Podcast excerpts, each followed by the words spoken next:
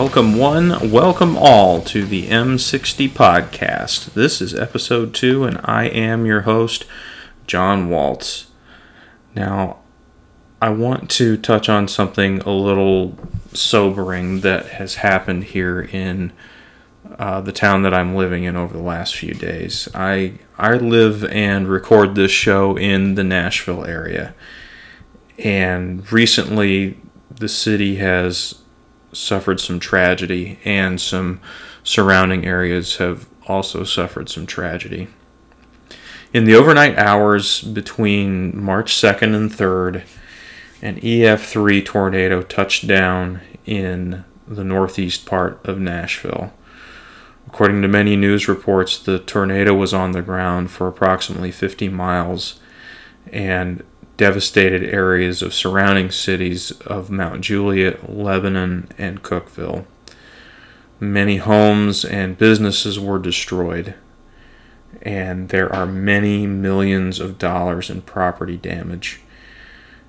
Most tragically, 24 people have lost their lives.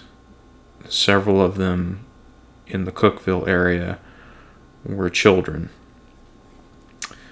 Middle Tennessee has had a special place in my heart for many, many years. I moved down to the area in 2004 after I graduated from college, and I've made many friends, experienced many things, and lived a lot of life down here. There's a certain spirit about the people around here. There is a welcoming presence. There's a resiliency in the community Tennesseans love each other. We help each other. We pray for each other and lift one another up, and, and it's more than just Southern hospitality. Nashville has seen its share of natural disasters in the form of uh, tornadoes and adverse weather. This May, in fact, marks the 10 year anniversary of the Nashville Mayday flood and just like then, the community is already rallying around one another. Many, many relief and cleanup and rescue efforts are already underway in parts of Nashville and in the surrounding communities. The theme of this episode is actually going to touch on community and, and how much men need to be in a community to initiate, sharpen, and uplift one another. And there's no better way to bring people together, especially men together, than rallying around hurting people. If you're looking for ways to help, go to Hands On Nashville at hon.org, go to redcross.org, or check any local media source in Tennessee. Uh, WSMV Channel 4, uh, the NBC affiliate, has always been a reliable source of local news for me. Uh, Channel 5, the CBS affiliate, has always been a strong source of information here in the area, a very trusted source. You can go to the Tennessean newspaper website and look for ways to help. Uh, normally, podcasters and creators like myself normally post a spot on their episodes asking for some type of monetary help, some type of support in creating the content. And I would just ask you that you would, uh, if you were considering doing that, to wait 30 to 45 days. And instead, if you were planning on giving any funds to help the creation of this show, I would ask that you would instead donate to an organization like the Red Cross or Hands On Nashville or uh, some organization in Middle Tennessee that can help in the relief efforts. If you're not in the Nashville area, but this has moved you to help and to volunteer, I would encourage you to do so. There's no better place to go than your local church because they know who is hurting in your community. Volunteer at the local homeless shelter, the local soup kitchen. There are many, many ways that you can give time and effort into helping those who are hurting and being an active member of your community. Gather a few men together and help clean up a single mom's yard, help with trash pickup at the park, do something together that helps you and helps your community and helps you bond together. But once again, if you are considering donating to uh, help with the creation of this show, I would just ask that instead of donating to me, donate to any of the relief efforts that are going on here in Middle Tennessee. And don't forget about the surrounding communities of Mount Juliet, Lebanon, and Cookeville, and other areas. A lot of the focus has been placed on Nashville, and a lot of people in Nashville are hurting. However, I would just ask that you would also think of those communities and pray for those and in those communities, especially Cookeville. I, I can't imagine that many children losing their lives in such a, a random act. Uh, that there wasn't any prediction of tornadoes that night. The the weather was relatively normal for this time of year. And I remember when I went to bed, I heard some thunder and saw a little bit of lightning, but didn't think anything of it. And then the next morning finding out what had happened over Facebook. But here in Nashville, we will rebuild. We will rise. We are Nashville strong.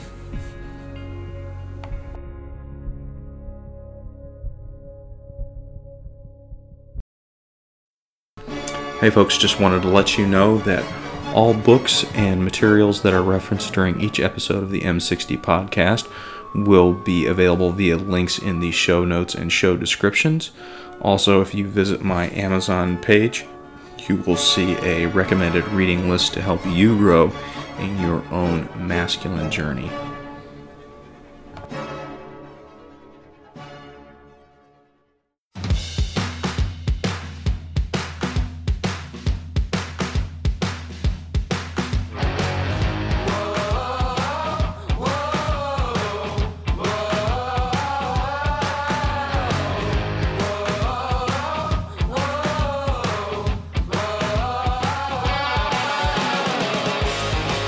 Welcome back to the M60 podcast.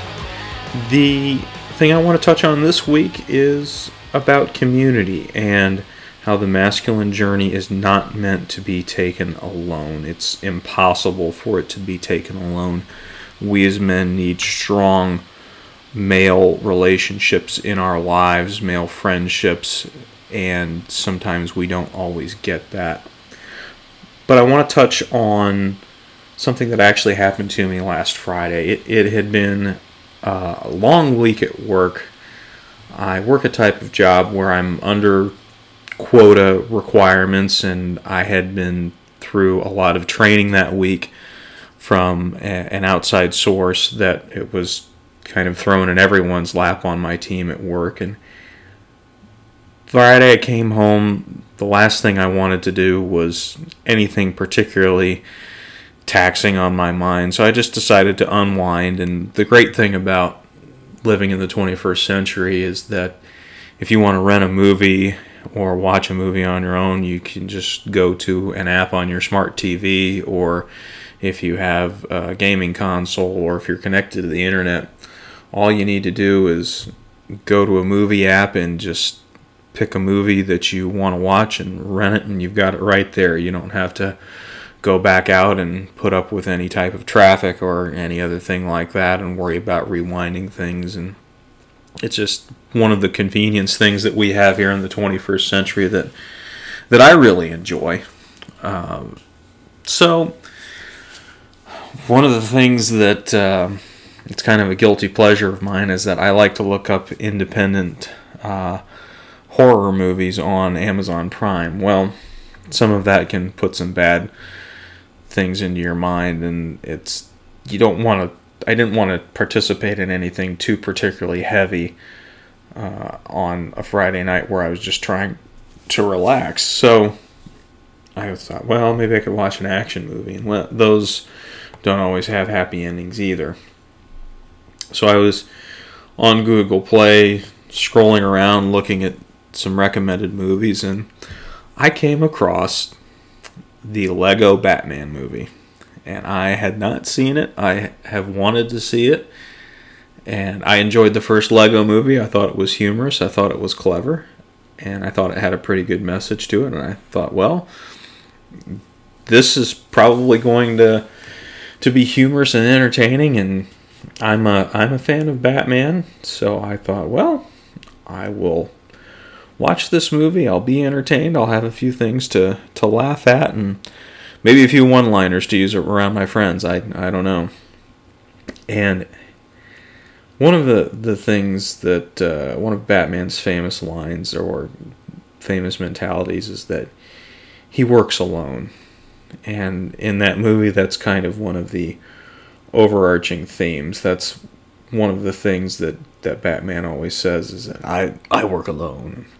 Will Arnett does the uh, the voice of Batman in this movie and does a does a really great job, delivers a really great performance. But throughout the movie, and I, I had planned on doing Community and and having a a family and a, a group of of friends and just being more more connected. I had that as the theme for this episode and I didn't really realize that I would get that through that I would see an example of this, a great example of this for me to lead off with watching a, a kids movie.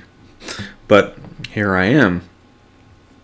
So throughout the movie, basically every character that you see Batman run into or Batman have any kind of interaction with, they want some type of relationship. They want some type of friendship with Batman. The Joker wants to wants Batman to acknowledge that that he is his greatest enemy.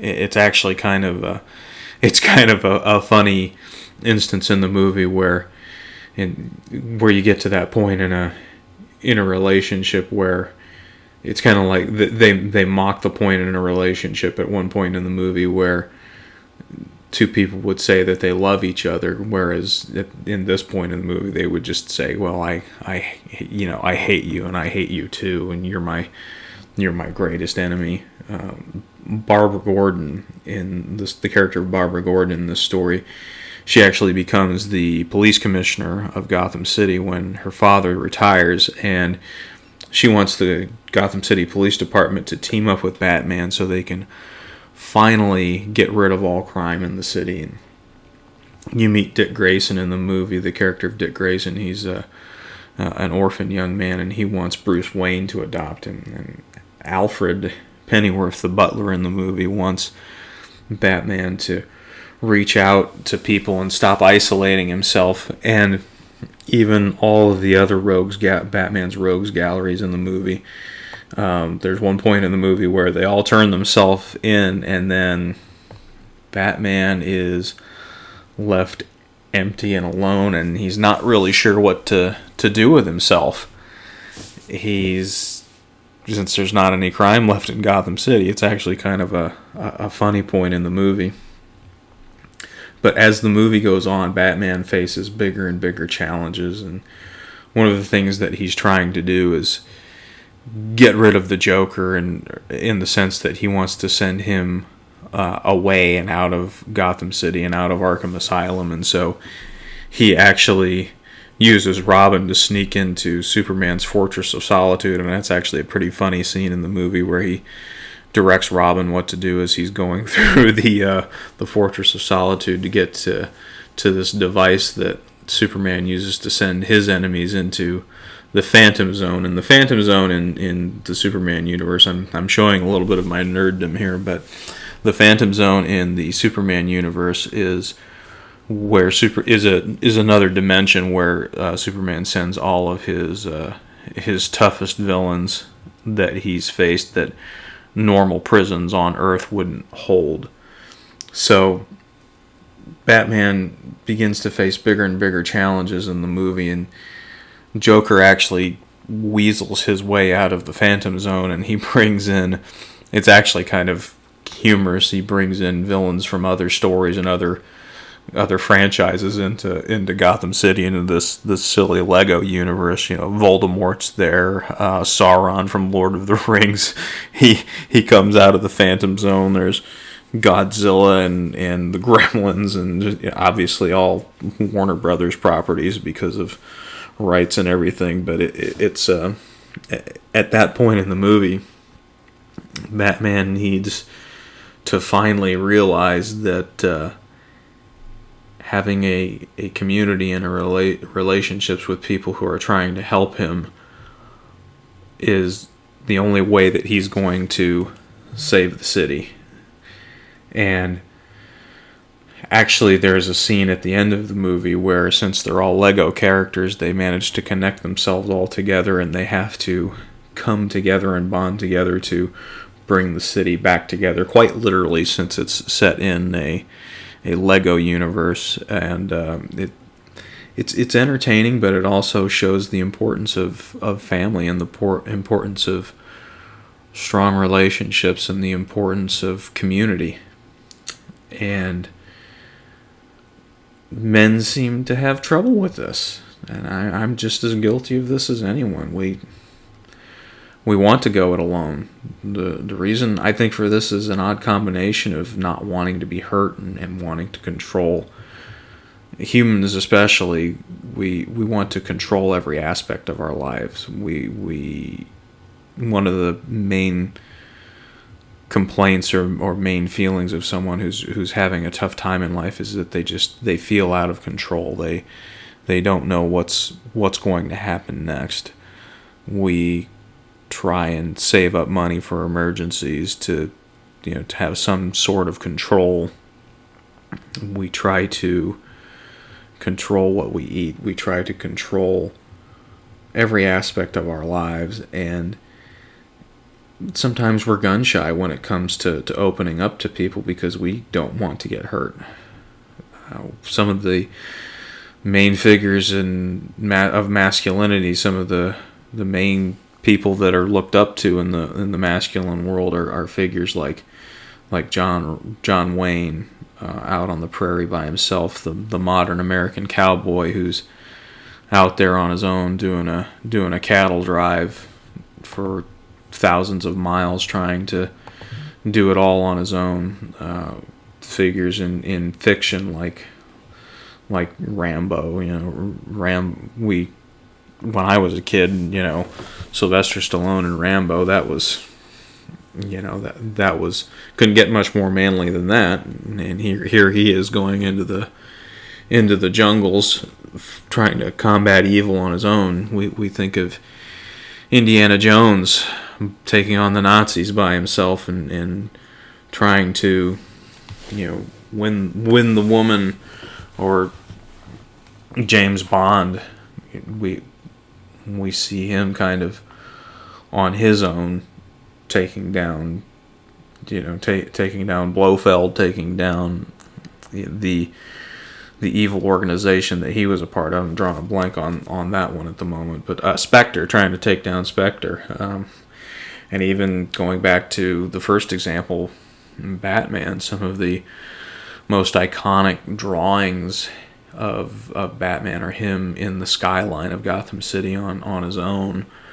There's a great shot in the in the, the Dark Knight trilogies. There's just about one in every movie, I think, where Batman's on the top of a building or he's somewhere in the skyline by himself, ready to to swoop in and, and take on evil.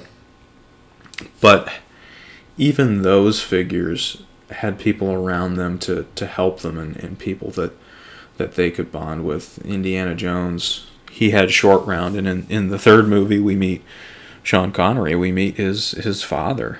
Uh, Batman has what we call in uh, comic book nerddom, what we call the Bat family.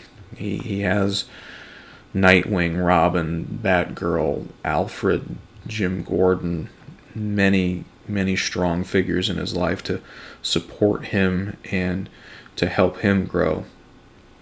And then there's others in um, in fiction and even in real life. Uh, King Arthur, some of that legend I have learned is based in some kind of fact, but in, in a lot of fiction, King Arthur has his Knights of the Round Table. Uh, if you look at Robin Hood in most fiction, he has figures in his life to to help him. He's not completely going at it alone. Uh, Captain Kirk in the original Star Trek has has Spock and Dr. McCoy. Uh, Eliot Ness was part of the Untouchables and probably the the most shining example of masculinity that we've ever seen walk the earth in Jesus Christ. He has his 12 disciples. He also had his earthly father and he had his heavenly father and even at the beginning of his ministry had John the Baptist as someone to support him. Proverbs 21:17 says as iron sharpens iron so one man sharpens another. One thing we need to do as men to help us on our masculine journey is that we need to find figures, male figures in our lives to mentor us. We need male figures in our lives to initiate us and to help us grow. We need men to laugh with. We need other men to to grow with. We need to be there for other men, to help them grow, to help them become become better examples of masculinity in the world. Part of that is also holding each other accountable, but it has to be a lot more than just a, just an accountability group. It has to be a group where you do things together, you face adversity together. You know, one of the the things that phenomenon that I've observed over the course of my life is that men who face adversity together grow close with each other. Uh, I, some of you listening know my story. Uh, I played football in high school, and I had the privilege uh, to play high to play uh, football in college. I was I didn't play much. I was I was on the team, but I you know I went to just about every made it to just about every practice. There were some days I couldn't practice because I was sick, or there was one practice I had to to help my dad with something and take him to a, a doctor's appointment that my mom couldn't take him to, and so I got excused for that. But most of the time, I was there for every practice. I was there for every off season conditioning that we had to go to and be there at 6 a.m. in the morning. Spring practice had to be a part of, was there and was a part of that, and did my best to, to fill my role and help the guys around me become better.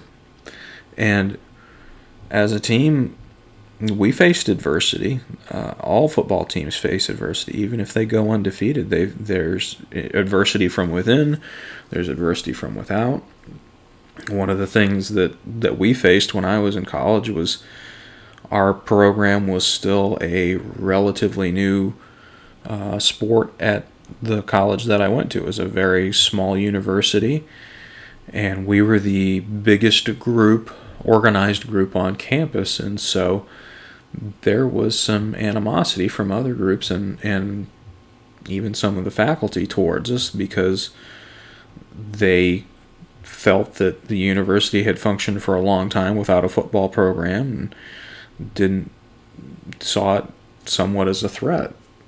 There were other sports teams that kind of felt like we were taking all of their glory from from them because they had been a part of the university for a while and then in comes the great American pastime of, uh, of American football that was some adversity that we faced.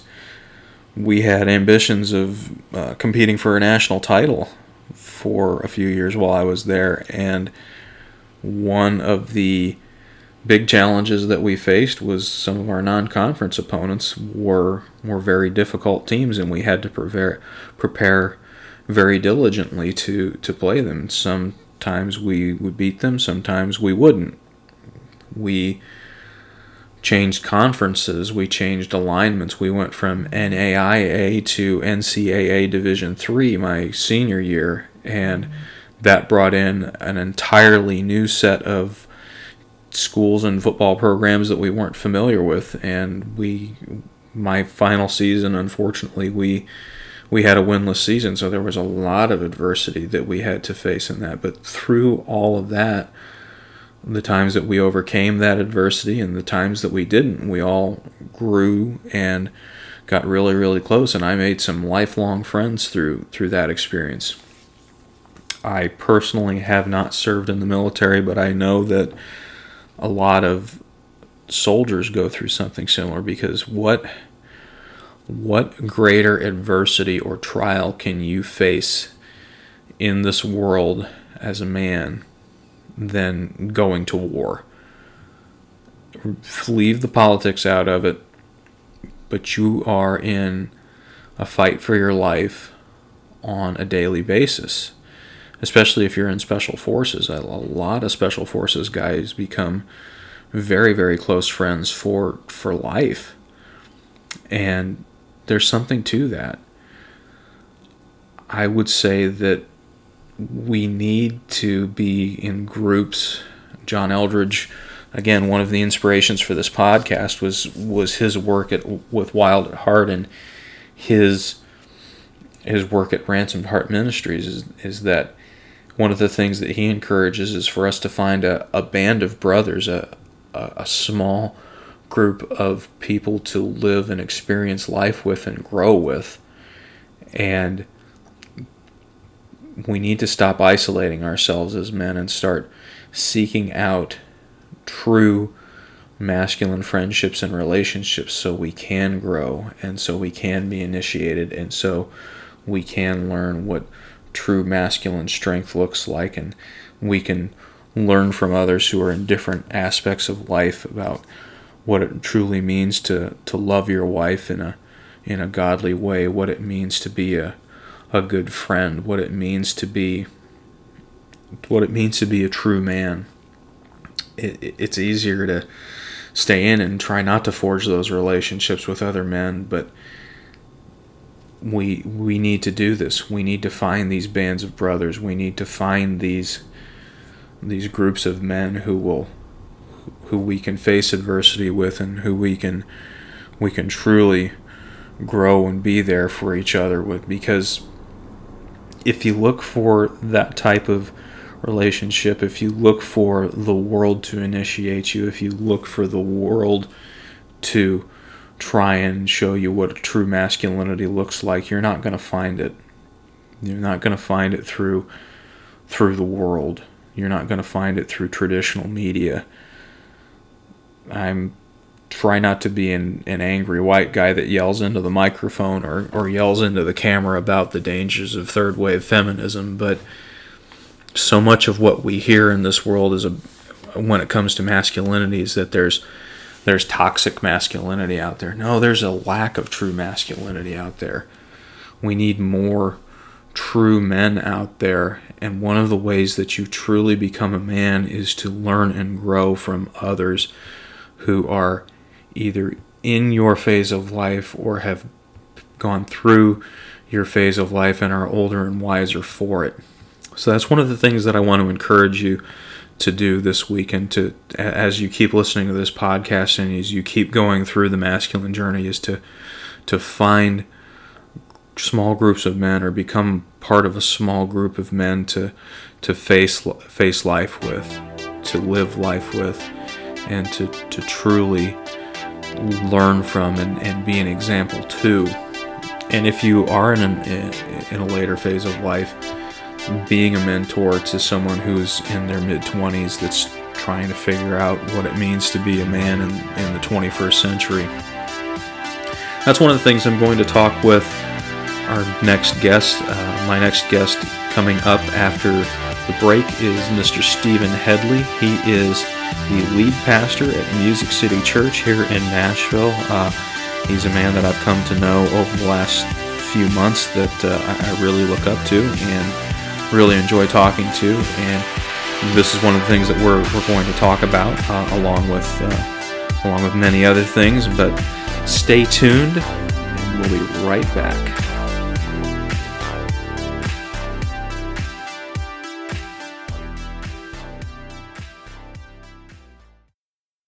Hey, this is the spot that every podcaster goes through when they put together some content where I tell you to like, share, and subscribe the podcast, leave a review, tell me how much you like me, tell me how much I suck, because I could probably use the criticism here in the early going.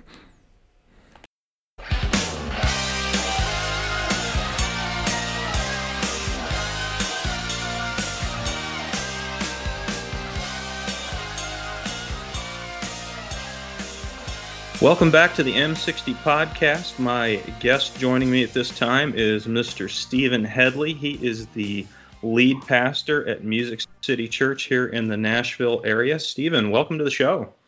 Hey, thanks, John. Glad to be joining you.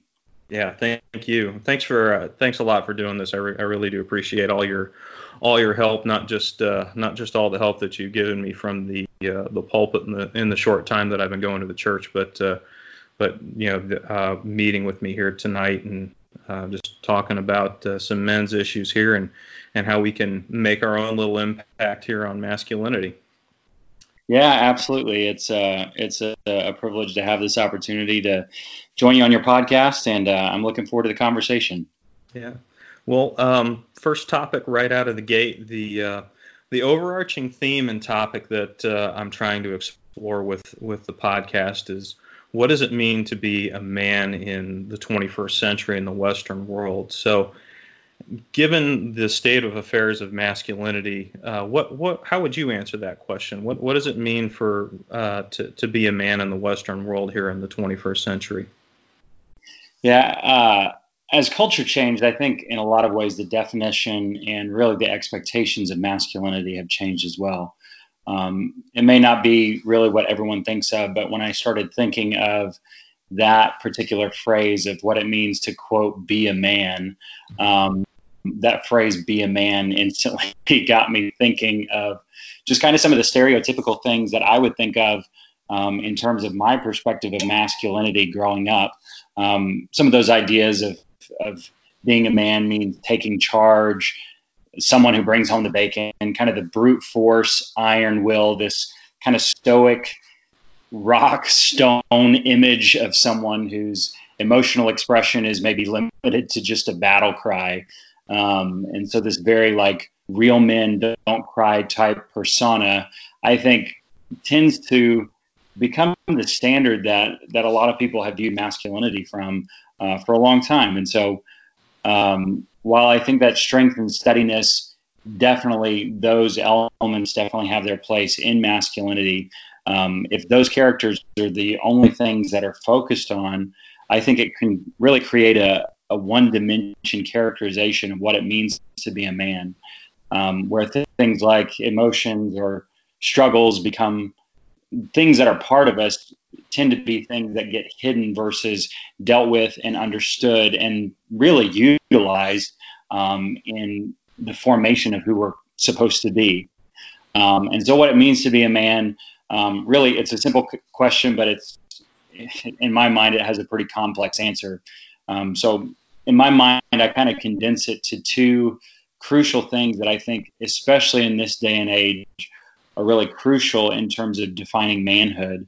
Um, and so, I think one of the first things that comes to mind is that being a man today, um, in a lot of ways, uh, kind of a, a, foundational element of it is being someone with respect. Um, and by that, that's more than just being kind or courteous. It's it's truly seeing the value in people. Um, no one is an island, and no single person has the strengths and abilities on their own to be completely adequate and um, 100% all you need. And so I think part of respecting the value of people is recognizing what everyone else brings to the table.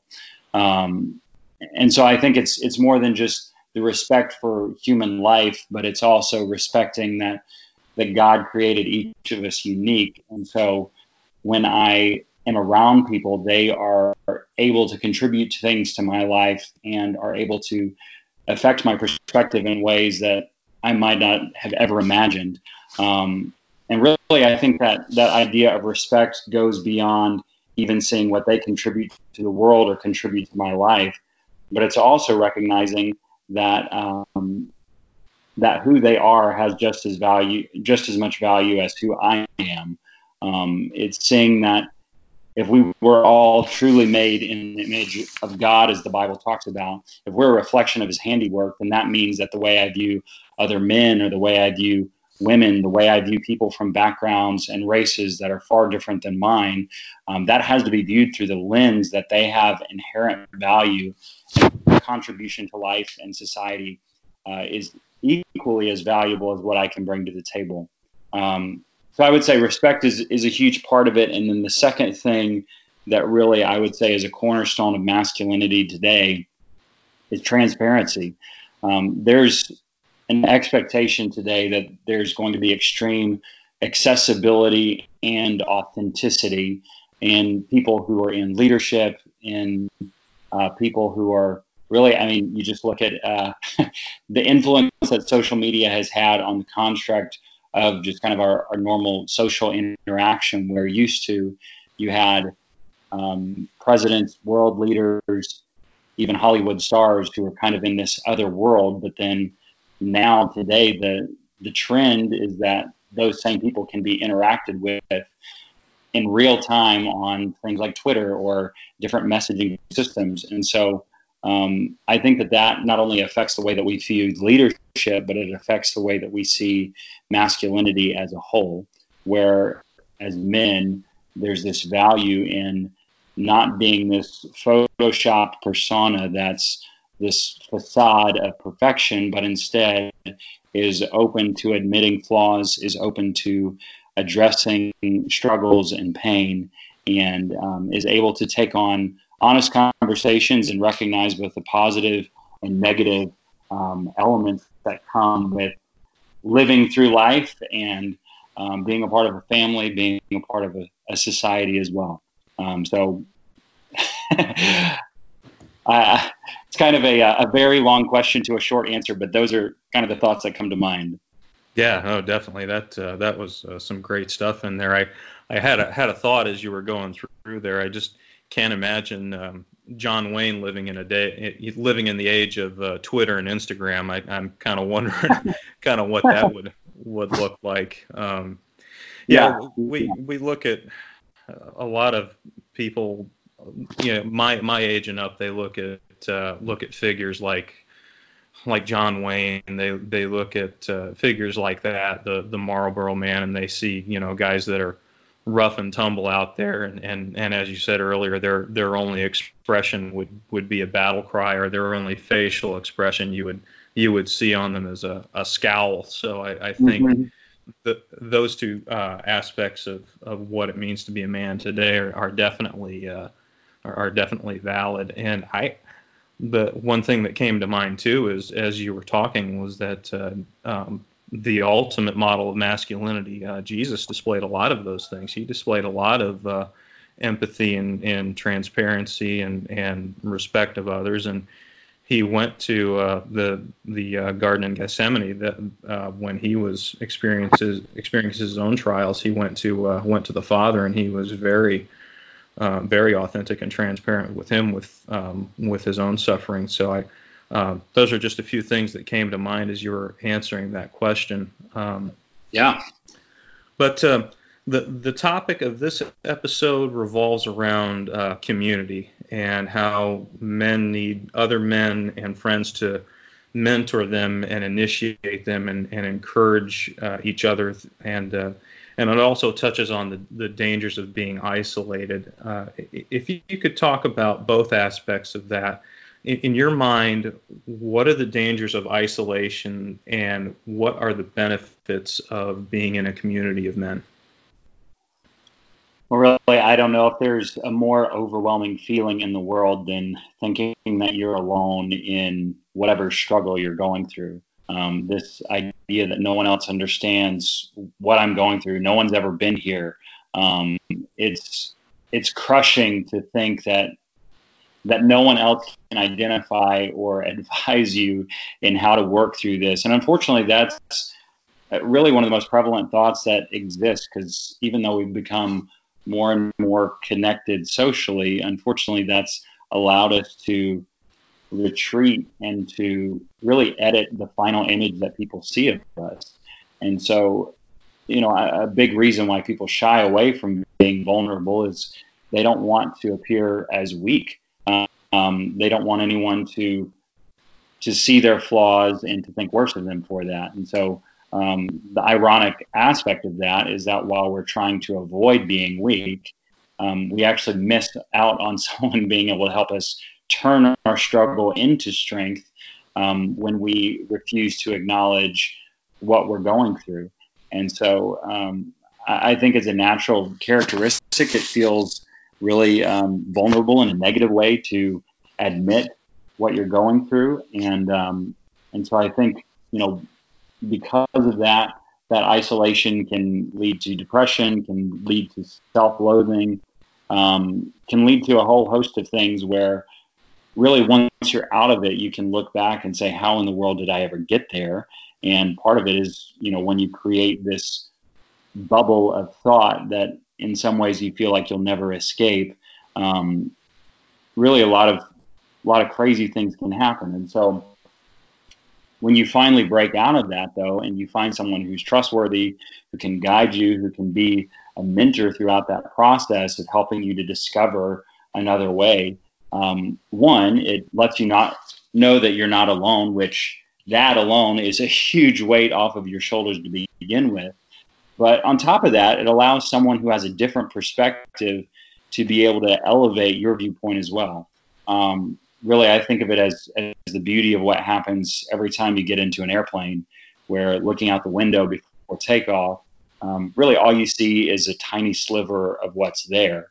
Uh, you just have your tiny little porthole into existence. Mm-hmm. But as you ascend, your perspective starts to widen.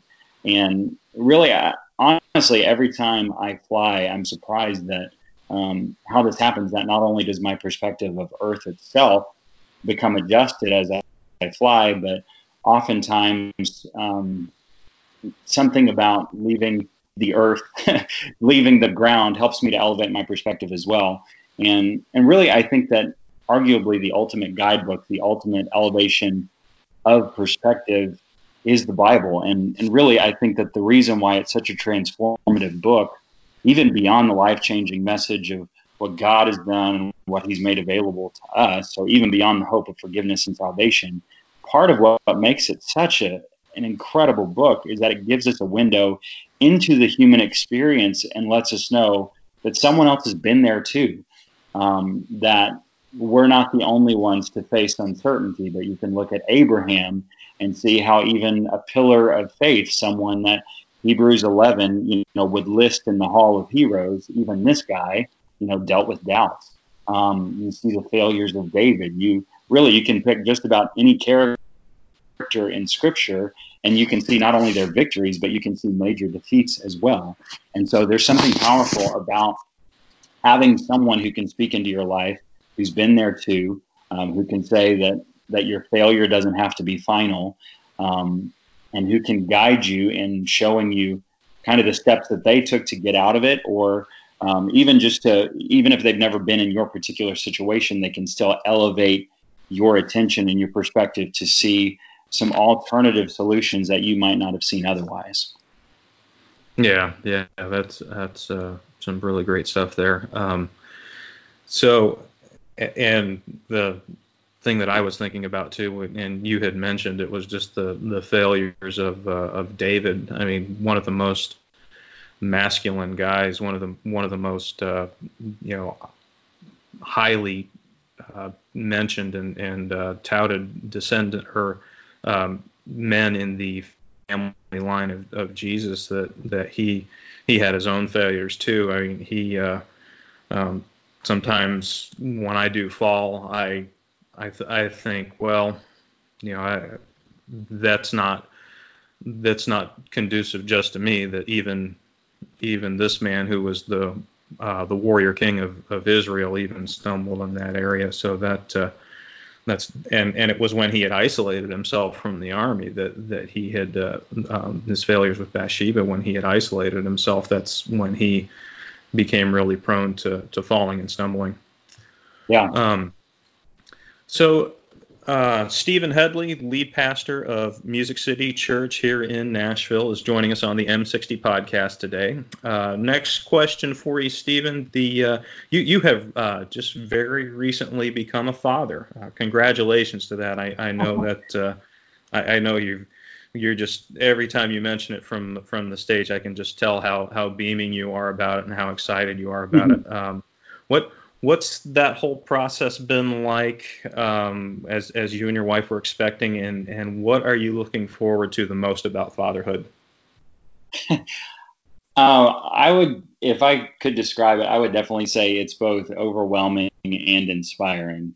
Um, you know, it, it, really doesn't matter how many people you talk to. I'm I'm kind of a big uh, researcher. That's something I naturally enjoy, and so I try to accumulate as much knowledge as I can to prepare in advance for whatever I'm about to face. And uh, and frankly, no matter how much of that you do, there will always be surprises along the way. Um, even if you know that you're not going to get a lot of sleep, there's there's something about having night after night of only a few hours here and there broken up by screaming, crying, and feeding that um, really helps you to know that you had no idea.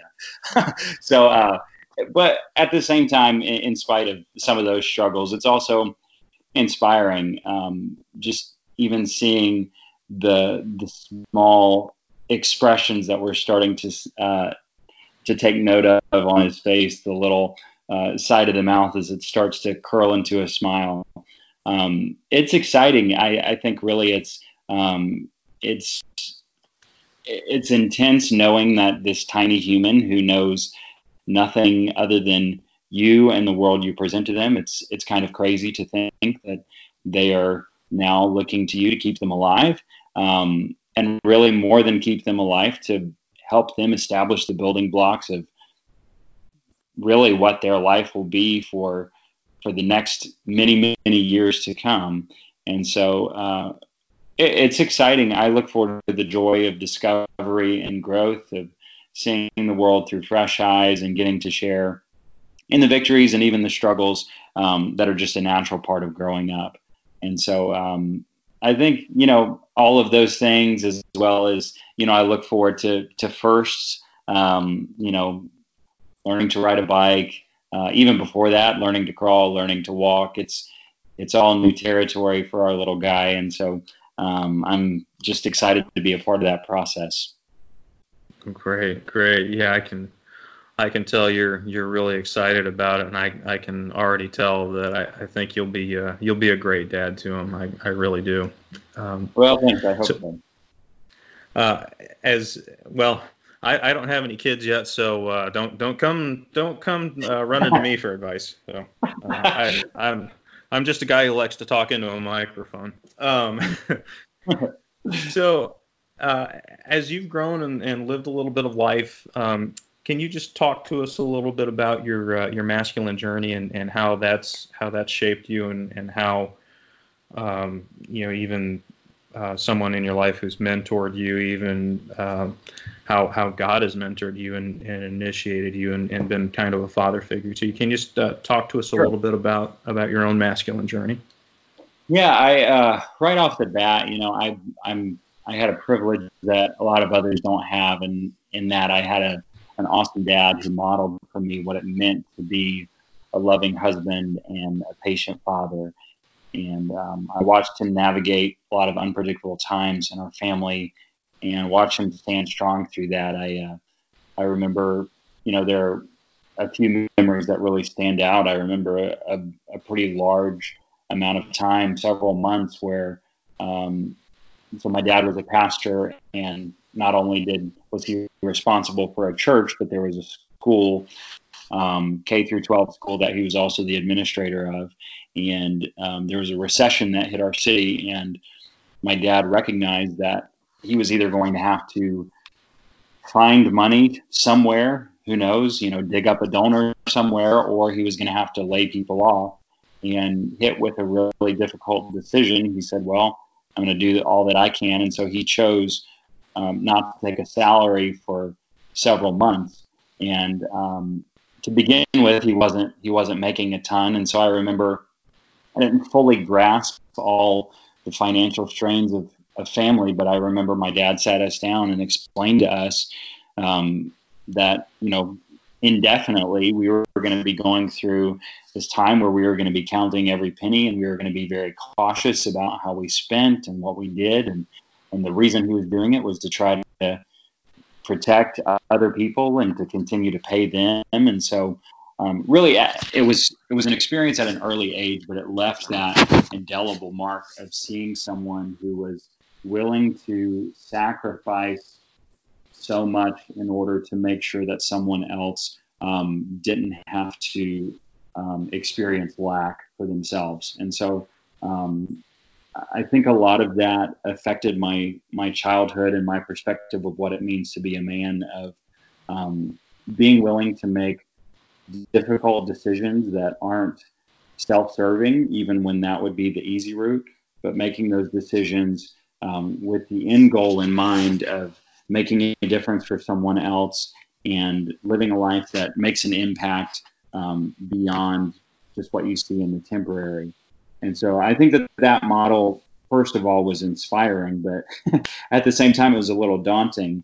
Um, you know, I I could share a dozen different stories that that are just as crucial in my mind um, to my upbringing that really create this uh, near mythical kind of legendary figure in my life at times. And I think, especially early on in college and as I got married and just kind of all of those early milestones that that I reached, um, there was always that um, that looming father figure that I looked up to that I wanted to emulate. And so I think for me, um, some of those kind of what I would refer to as stereotypical uh, definitions of masculinity, masculinity definitely um, started to impact and caused me to question, okay, who, who exactly am I? You know, am um, is this really who I'm supposed to? Should I be someone who just kind of charges into every situation and takes charge? Is that what it means to be a man? Is um, you know, do I need to be someone who no matter what pain they face, they're unaffected and, you know, shed no tears, um, face mm-hmm. every battle with a smile type thing.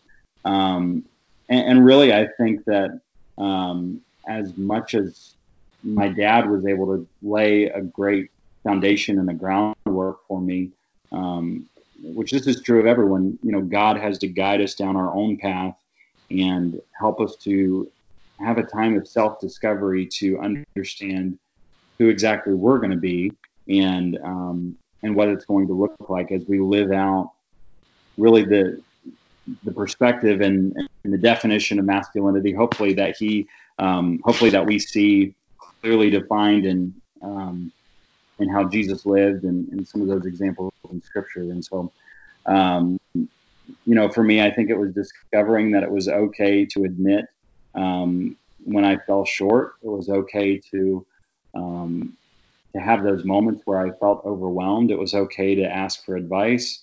Um, it was okay that I could follow and didn't always have to be the leader. Um, I think a lot of those things, really, I'm I'm still in the midst of, of learning, and so. Um, so as much as I would like to point to a bunch of things that I can say, oh, I have definitively mastered this, um, in a lot of ways, I feel like that would be hypocritical because every day I'm still on my own journey.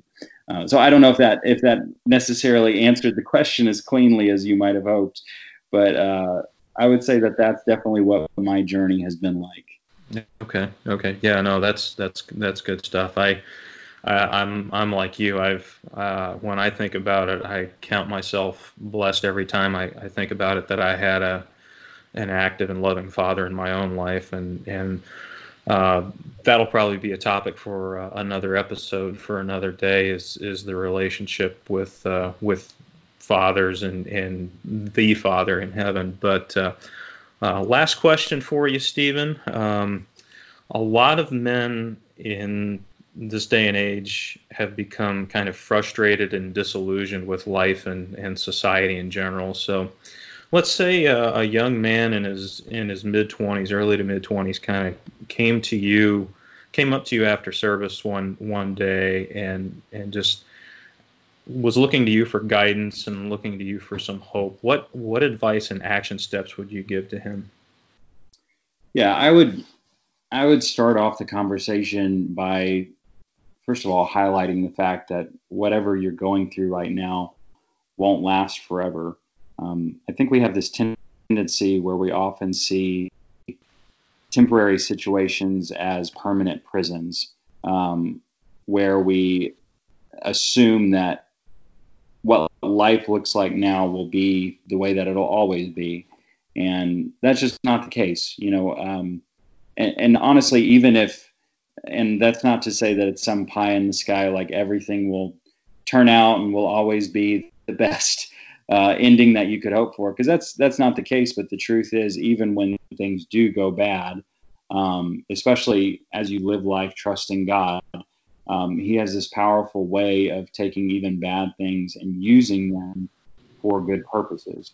And so um, I think, first of all, recognizing that whatever you're in, it's not going to last forever, but then also taking action steps to say, okay, if where I'm at right now has me dissatisfied, has me frustrated, um, then where do I want to be? Um, and really, I think I can't remember what book I was reading that first brought this to my mind, but um, it's they refer to it as the 10 10 10 evaluation, where it's saying, okay, 10 days from now, what do I want life to be? How what steps do I need to take that 10 days from now, uh, my reality will be different than what it is now? Um, and then 10 months from now, where do I want my life to be, and what steps do I need to take to get there?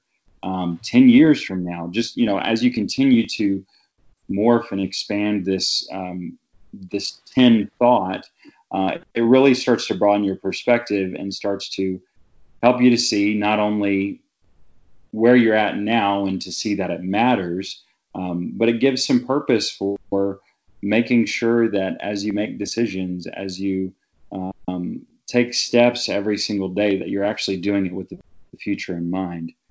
Um, you know, life rarely falls into place neatly. And so, since things don't always go the way that we expect, um, sometimes we can think that the, the plan is blown up um, when in actuality we've just hit a detour. Um, so even though you can't control your circumstances, you can always choose your response. And so, um, really, in any and every moment, I just kind of recommend you work on being who God created you to be, even if you can't figure out exactly what maybe you feel he's called you to do. Um, and so really that would be my advice in, in short is to um, work, on your character, work on you personally, and then begin to expand your perspective of the future and just kind of begin to outline for yourself, okay, what, where do I want to end up and what steps do I need to take um, in the now to get to that, to that place in the future. Okay. Well, that yeah, that's that's some great advice and some great stuff in there too. I I really do appreciate it. Stephen Headley, lead pastor at Music City Church here in Nashville, uh, is our guest on the M60 podcast. Uh, Stephen, as we head out from this uh, interview segment, do you have anything that you'd uh, you'd like to plug? Ooh, I uh, I can't say that I do. I mean, selfishly, I as a pastor of a church, um, I I always, you know, recommend to people if you're not plugged into um, a community of faith, if you're not plugged into a church, you should definitely come and check us out. Uh, even if you are, we make our um, sermons available online so you can actually interact with our community uh, through the app. So even if you're already part of a community, um, really, I'd, I'd love to be able to speak into your life and hopefully um, give some positive words of, of what God is speaking to our body as well. Um, so other than that, I, I can't really uh, can't really think of anything. But yeah, um, if you're in the Nashville area, we'd love to have you check out Music City Church. Okay, great. Yeah, that's uh, that's Music City Church. Uh, we meet every Sunday at 10 a.m. at Oliver Middle School on Nolensville Road.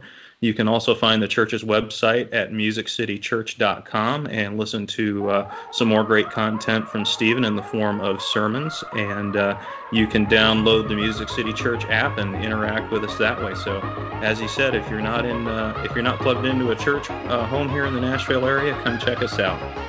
Uh, thanks again, Stephen, for doing this. I, I really do appreciate it. Absolutely, John. Thanks for having me.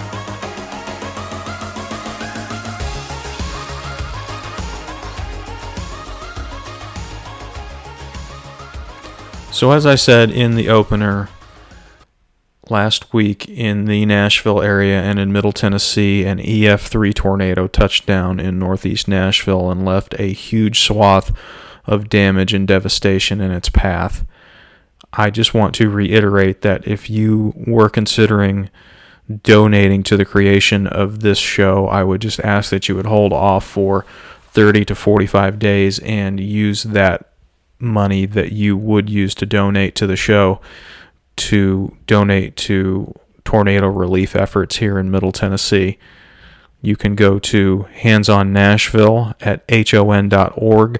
You can go to the Red Cross website. You can also go to the Nashville Predators website and donate through their foundation. And you can also donate to Convoy of Hope. Links to all of those foundations and relief efforts will be in the show notes and the description. I just want to say thank you to Stephen Headley for being my guest this week. And I just want to encourage any man out there if you are looking for a community of men, please pursue that diligently. Please don't try and go at the masculine journey alone. Really work hard to find those masculine connections that you need in your life. That's all for this week's episode of the M60 podcast. I will talk to you next time.